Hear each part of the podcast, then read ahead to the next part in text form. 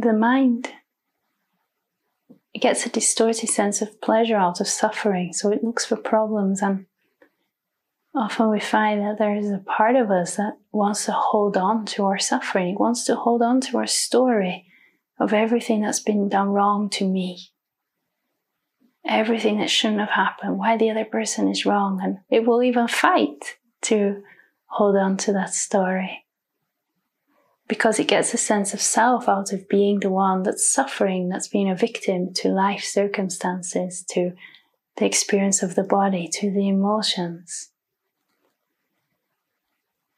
And to surrender means to give that up.